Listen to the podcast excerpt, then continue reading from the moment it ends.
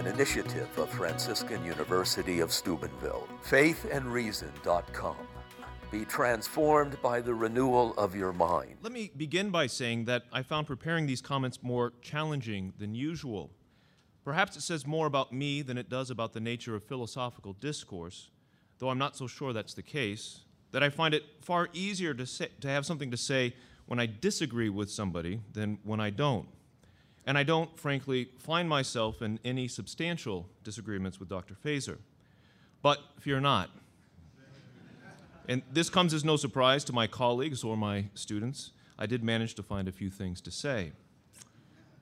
I'd like to spend some time amplifying the following claim of Feser's. I quote, Thus, that the scientific revolution put paid to Aristotelian scholastic physics does not entail that it put paid to Aristotelian scholastic philosophy of nature and natural theology, and in fact, it did not do so, end quote. This is, I think, exactly right. And I also think it would be helpful to look at a snapshot of how moderns suppose they have vitiated scholastic Aristotelian philosophy of nature. And rather than considering just any snapshot, let's look at one from the album of the thinker generally regarded as the father of modern philosophy, Rene Descartes. In Descartes' second meditation, he provides an experiment of sorts, the results of which have a profound influence not only on his own work, but on the trajectory of the whole of modern science and philosophy. This experiment involves a bit of wax. The wax in question is held by Descartes and found to be relatively cool, solid, fragrant, and so on. All of these and more qualities are recorded by Descartes' senses. Next, Descartes places the wax near a fire. The wax is transformed. Now it is hot in liquid form, smells more aromatically, and so on. However, and this is the critical move, Descartes knows with certainty that the wax is the same bit of wax, both before and after its heating. Descartes draws three conclusions from this experiment. First, that he knows this to be the same wax by means of the judgment of his intellect alone, and not by any of his senses. Second, that the experiment confirms that he knows himself as a thinking thing better than he knows anything external to himself. And third, he claims that the only thing that is really knowable about the wax as it is in itself, and the only thing that the wax itself is, is merely stuff. That is, that it is extended, flexible, and mutable. He then takes still one more gigantic leap forward into his newly discovered land of false implications and claims that what goes for the wax goes for everything else that is not a thinking thing.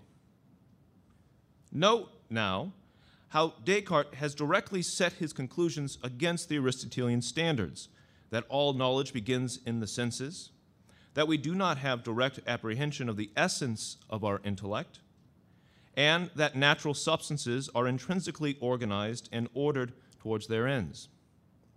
Descartes is betting that his audience failed to remember another Aristotelian insight that although we can learn much about nature through art, since art imitates nature, there is a profound difference between natural and artificial things. Perhaps his audience would not have been so easily duped, although once one wants to be duped, it's hard to listen to reason, if Descartes had run multiple experiments to test his hypothesis. Let's say he moved on from wax to rocks, and from rocks to wood, and from wood to cats. And if you can anticipate where I'm going, um, please accept my apologies. And I don't think you should repeat this experiment at home. It certainly would be cruel. But scientists, remember, need to be dispassionate. so, after capturing his feline friend, Felix, Descartes holds, pets, and smells him. Then he inserts Felix into a cage, and the cage into the fireplace. After a few uncomfortable minutes that make even our feckless researcher squirm, Descartes removes the remains of Felix from the fire. He finds Felix has gone from warm to hot, from soft to gooey, and from catnippy to charbroiled. Is he the same cat? Of course not. What changed? The cat died, and there is no returning him to life.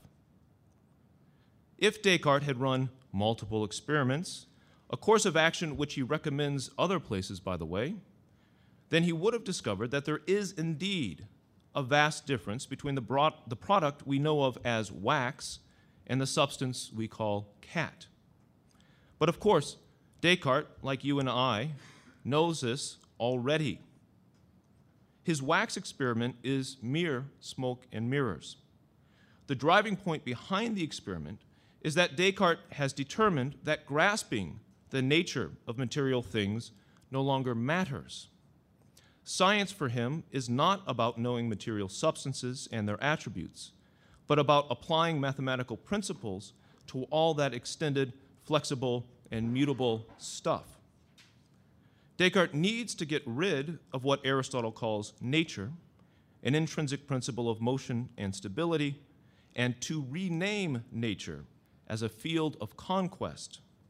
That which, Descartes tells us in the sixth discourse on method, we are to become masters and possessors of, so that we can, eventually, raise science to such a level that we conquer labor and death. I've spent so much time on Descartes' case because it is paradigmatic, and because even though Descartes develops rationalism, he gives empiricism and the modern experimental sciences their marching orders. So, scholastic Aristotelian philosophy of nature was never even paid the compliment of being refuted. It was set aside. And at what cost? At the cost of forgetting that science ultimately wants to know the nature of the things it studies. And, as Feser has shown us so well, this includes that of forgetting how the study of nature points us, if we are eager and ready for the hunt, to the study of God. And it is worth repeating, even though Feser himself has just repeated it several times, that his claim regarding the reliance of natural theology on the philosophy of nature and not on modern science is a claim that pertains to the God of classical theism. He admits readily enough that there are legitimate paths to some first thing of a sort from principles found in modern mathematical empirical science. His point, rather, is that none of those paths can lead to that God who is active existence subsisting himself, since finding our way there requires recognizing that all non God things are mixtures of actuality and potentiality, which are radically, in every respect, everywhere, and throughout their existence, dependent upon that being who is actuality without potentiality, that is to say, God. Now, I feel like it would somehow be remiss of me not to pay Feser the favor, that's quite a turn of phrase, right? Feser, the favor of giving him a few points that might need some adjustment. I'll mention three.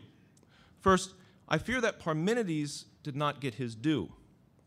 It is, of course, true, as Feser notes, that Aristotle corrected the error of Parmenides.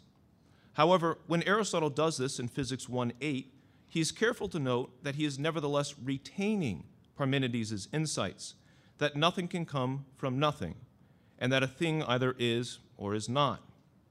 The point, as Feser notes, is that Parmenides failed to recognize more than one sense of being, and in particular, being in the sense of potentiality and actuality. The reason why I think it is important to stress that Aristotle seeks to retain the fundamental insight of Parmenides is that this case points to the way in which Aristotle approaches science in general. He seeks to cultivate the insights of his predecessors and contemporaries, to test their best hypotheses, and to retain what is worth retaining, albeit oftentimes with significant additions or other alterations. That's a far cry from the habits of some later thinkers to raze, a la Descartes, the whole of past learning to the ground in order to start from scratch, or to achieve that elusive mark of distinction we moderns love so much, namely originality. The pursuit of knowledge for Aristotle is not a zero sum competition. Rather, it is more like cultivating a family farm, where shared work yields greater returns, which are shared by everyone involved. And, as with farming, one does better to rely on the experiences and wisdom of others who have farmed before. Second, is there hard evidence that Paley really is such a thoroughgoing univocist? I've always taken the mechanism implicit in his watch analogy to imply that God is like a watchmaker, but not just like a watchmaker. But then I'm no Paley scholar, and I'm happy to be disabused of that interpretation. The trouble is, I'm not yet disabused of that interpretation. Third, Feser, in his very intriguing rehabilitation of Berkeley, rightly shows that a scholastic Aristotelian theory of God finds the connection between God's thinking all beings and God's continually causing all beings. This is absolutely true for Aquinas. My trouble is that it is not absolutely true for Aristotle.